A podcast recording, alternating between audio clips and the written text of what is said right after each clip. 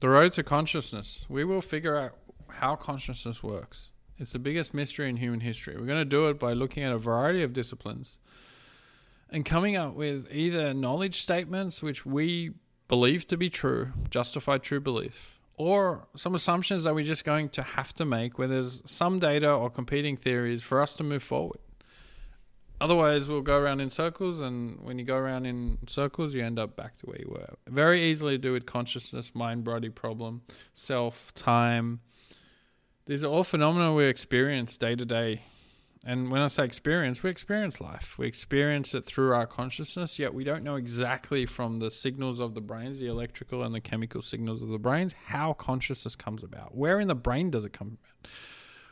Whether it's physical or it's non physical is still an open debate. Uh, it's been going on for thousands of years.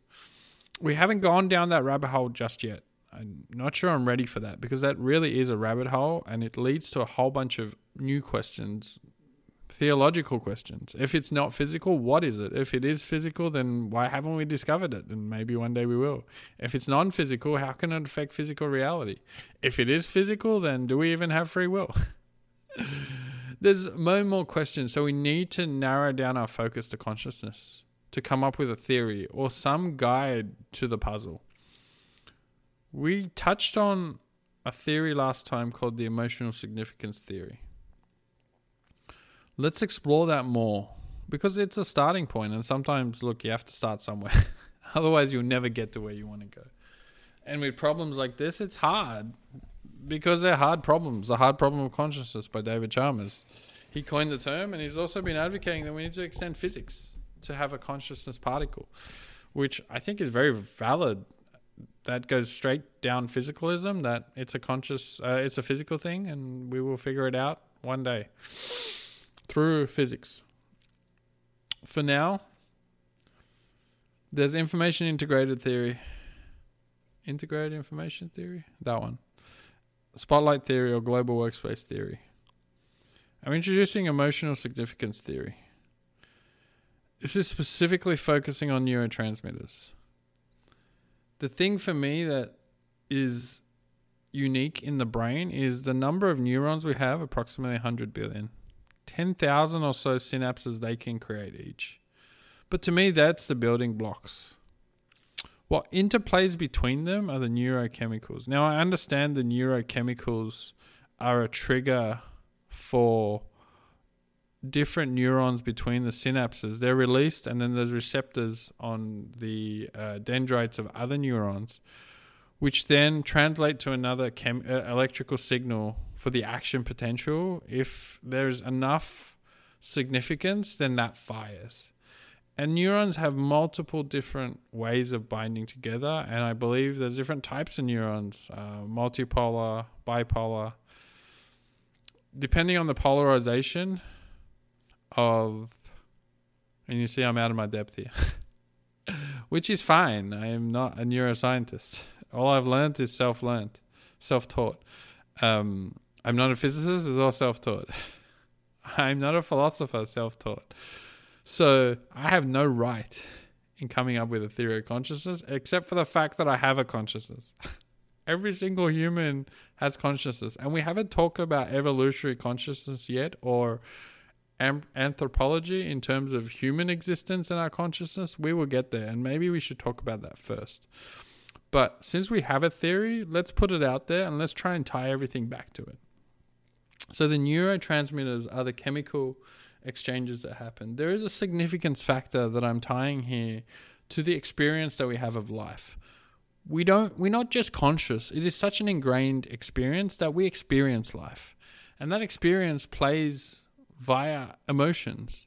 The strength of the neurotransmitters determine how emotionally significant any sort of activity is on the brain.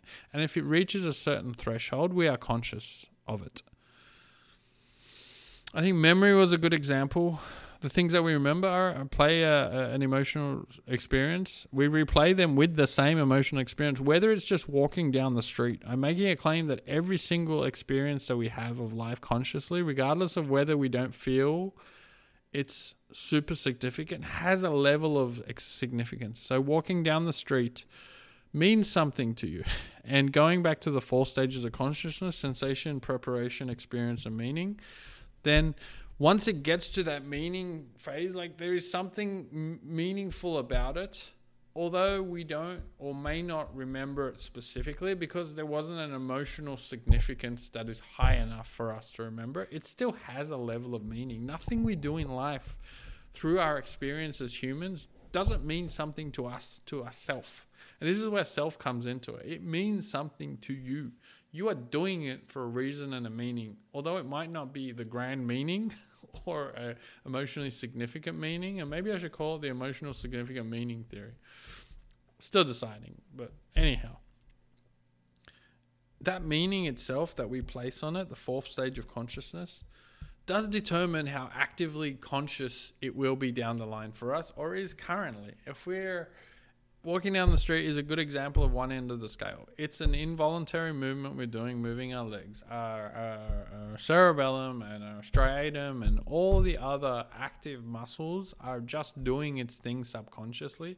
We know we wanted to walk down the street. We were consciously aware, maybe before or after. We'll get to that in terms of like whether we're governing, whether there's downward causation of consciousness. It's a whole different can of worms. But it's happening there is some kind of meaning there. It's just not high. Take another example of you see someone you love, or you are in a athletic competition. Let's say it's the grand final. I watched a movie this morning called Greater. I I, I really like that movie. I, I love that movie. It's the second time that I've seen it. It's um, Burlsworth, the Burlsworth family. Um, anyway, it's about football. It's about uh, a young man who believed in himself so much and wanted to play for the Razorbacks. He was a walk on, which, as I learned through the movie, I'm, as you can tell, I'm not exactly a big sports person. Funny that. um, he was a walk on, which apparently is you know you help the the the, the main team uh, train. You help you, you're there to I mean, take hits and, and help train and, and the main team. So you walk on the field, but you don't actively play the game. He was the first person as a walk on to actually make it to, to being in the starting lineup and uh, All American. And he did great things, but he did it through hard work and belief. Uh, anyway, it's a good movie. Go and watch it. it it's inspiring uh, the, the, way he believed in himself, the way he just trained hard, and there's nothing beats hard work in this life. I'm, I'm, a, I'm a big proponent of that. And so in the grand final of a, of an event, it's obviously super emotionally charged. You remember all the work that you've done, you remember what it means to you. It has a meaning to you now, and it even has a meaning to you in the future because our brains, as future predicting machines, can see what happens if we win. We play out scenarios and definitely affects our performance, but if we win, we can put ourselves in an emotional significance for the future. We can put ourselves in the I guess maybe opposite emotional significance if we lose. we understand the meaning of what it is to experience that conscious moment right then based on all the previous understandings of the conscious moments to what it you know all the training we did we understand it's a game we understand it's a grand final we understand and then we do the the, the we play out the scenarios in our head of if we win or if we lose that affects our current emotional experience of life either way, we will remember that probably for the rest of our lives. Why? Because that emotional significance threshold is high, is super high. And so the neurotransmitters at the time bind through the synapses in a certain way that they just enhance the current experience and also then that memory gets locked in. Now, whether we win or lose, as I said, we're not going to remember that for we sorry we are going to remember that for a very long time. We're not going to forget it for a while. And so when we replay that event let's say 10 years down the line we're probably going to have a very vivid memory of that day what happened. We probably maybe remember the, the smell of the grass. I'm using football as an example or the roar of the crowd um, obviously, the the you know remember visually how it was. We probably remember pretty closely how it played out. So the episodic memory kicks in. We remember facts about that game. So it actually range of different experiences we remember through that emotional significance. Each of those to get binded in different regions of our brain with emotional significance. And it's amazing how our brain can just recall seamlessly, put it back together in terms of a conscious experience. Wow. Like that's really what our brains do. It distributes emotional significance in different regions and then recombines them consciously to relive that experience. How he does that is still the big question. I get that. But definitely the significance factor. And maybe this is a very similar to integrated information theory. Maybe that information, I'm not sure which avenue they're taking. Uh, I know they're building mathematical models around the information itself. I'm hesitant to use information because for me it's it's very similar to to when we say emotion. It's a term that we use for our understanding. Whatever is happening at the base level is happening in a physical reality, and like using language doesn't make it any clearer. It might make it less clear because we have certain context around the words that we use, especially information. Like, what is it? And I do believe information is a fundamental uh, factor in the universe. Uh, energy being the base currency, I think energy in terms of you know can never be created or destroyed. It's it's something that's just there, right? whatever is emerging from that energy factor as a base currency, information then repre- represents some contextual, conceptual or contextual meaning around how that information is arranged. However, we arrange things has some kind of information that is stored within it and this is almost touching on emergence because like information when you put something in a certain arrangements there's a potential that it becomes a system within itself and that information then you're able to understand things about that system. Same thing is happening in our brains with groups of neurons binding together with nuclei. And integrated information theory is then looking for that signals within what it means for it to have bound and whether something arises that is greater than the sum of the parts. This is emergence theory. I think emergence theory is one of the big concepts here that we just need to internalize and digest and break apart, for lack of a better term. The system as a whole has more properties than the sum of its parts. The nuclei that have bound have or show different properties of consciousness that when you look at the individual neurons, you will not see. Water is the classic example. H2O, no matter how much you look at, let's say you could see molecules, and let's say you distributed them and you just looked at the H2O molecules, there is no chance that you will see or experience the phenomenon of wetness.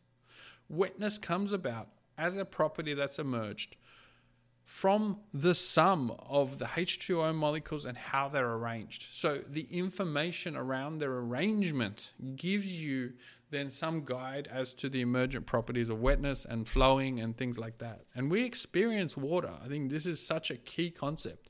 Our brains have consciously evolved to experience water, not H2O molecules. H2O molecules don't I mean, technically, they're the ones sustaining life, and you could break them down. I understand to the individual atoms, and even go further to the individual quarks. So there is information. There's theory, or information along the way of the chain of, of reductionism and going all the way to the base level. But at some point, there is an emergence of something that happens that allows us to experience it as water, and the reason being is we need to have an experience of life to enhance our survival chances. Water is obviously such a fundamental part of us, our life. Uh, we are 60% water, it's everywhere. It's, without it, obviously, nothing happens. So, for us to be able to experience water in a, in a method beyond of its individual molecules increases the chances greatly of us utilizing it for what we need to do as biological systems. So, going all the way back, that's my interpretation of integrated information theory or information integrated information theory. I'm looking at it from the angle of the emotional significance theory where it's the it's the emotion and it is the significance that the event and the experience essentially meant to us and going back to the phases, the meaning phase, and to us and ourself, because I'm lumping self and consciousness really in the same bucket. This is the experience of life and time. It's an experience of life. Everything is about experiencing life. And so this is the starting point of the emotional and I'm saying it slowly because I, I want to tease it apart. The emotional significance. I don't know if there's an extra word in there. Theory of consciousness. I don't know if I should add ex- experience. the emotional significance experience theory of consciousness. TBD. Another lovely acronym.